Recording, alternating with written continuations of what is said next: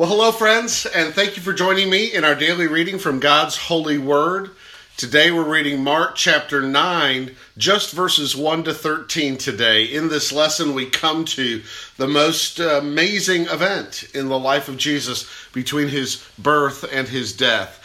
It's called his transfiguration. In it, we see the unveiling of his glory and catch a glimpse of his majesty. Before we read, let's pray.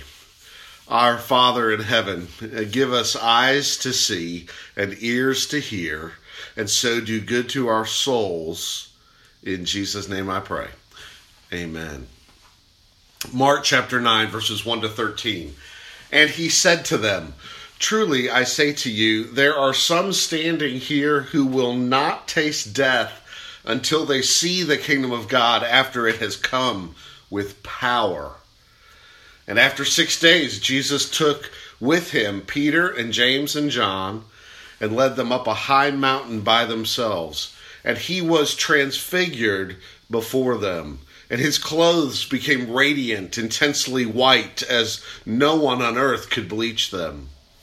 And there appeared to them Elijah with Moses, and they were talking with Jesus. And Peter said to Jesus, Rabbi, it is good that we are here. Let us make three tents one for you, and one for Moses, and one for Elijah. For he did not know what to say, for they were terrified. And a cloud overshadowed them, and a voice came out of the cloud This is my beloved Son. Listen to him. And suddenly, looking around, they no longer saw anyone with them, but Jesus only. And as they were coming down the mountain, he charged them to tell no one what they had seen until the Son of Man had risen from the dead. So they kept the matter to themselves, questioning what this rising from the dead might mean. And they asked him, Why do the scribes say that uh, first Elijah must come? And he said to them, Elijah does come first to restore all things. And how is it written of the Son of Man that he should suffer many things and be treated with contempt? But I tell you that Elijah has come, and they did to him whatever they pleased, as it is written of him. Amen. This is God's word. What can help us most in times of trouble? Getting our eyes off of ourselves and our dark circumstances and onto someone who outshines everything and everyone. And here we see Jesus glowing like lightning. A skeptic might say people don't glow. Well, don't you think Matthew, Mark, Luke, and John knew that? Uh, you think Peter, James, and John lied about it? James was killed by Herod just a few years later, Peter after that. Why would they die for a lie?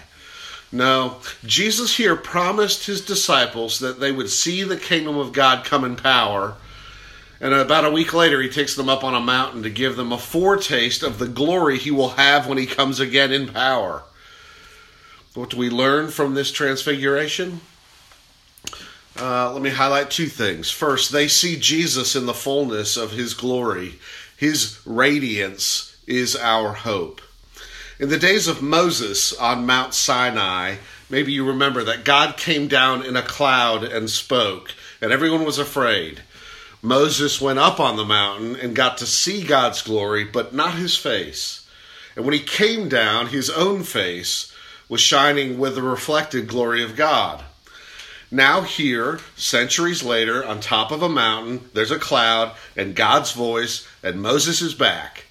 But where Moses reflected the glory of God, like the moon reflects the sun, Jesus produces the glory of God. It comes from him. Jesus doesn't merely point us to the glory of God like Elijah or Moses did, but Jesus is the glory of God in human form. He is the radiance of the glory of God. In him, the whole fullness of deity dwells bodily. Usually, his glory was veiled when he was upon the earth. He never ceased being divine, but he veiled it under the cloak of humanity. Here, the curtain is pulled back, so to speak, to see Jesus as he is, as the Father sees his own Son. And his glory is our destiny.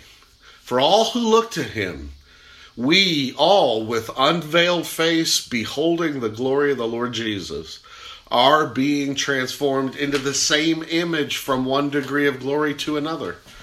When Christ, who is our life, appears, we also will appear with him in glory. And we shall be like him, for we shall see him as he really is.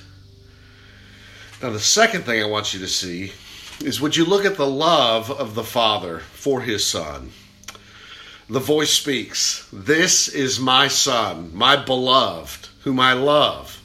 With you I'm well pleased. I delight in you. I approve of you. God is satisfied with his Son. Are you? And the Father says you should listen to him. Do you? Peter was babbling on about making tents because he was so afraid. But it made sense from his perspective. Tent is the word for tabernacle, and in Exodus, Moses went up on the mountain and met with God in the cloud and was told to build a tabernacle, a place where heaven and earth would unite, where God and man would meet together. Peter wants to perpetuate that. And God says, My son is that. He is where heaven and earth meet. He is where God and man have fellowship together.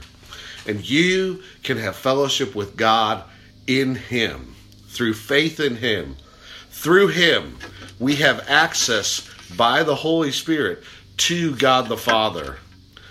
Let us then with confidence draw near to the throne of grace and use our access and ask for help in days of trouble, that we may receive mercy and find grace to help from Him in time of need.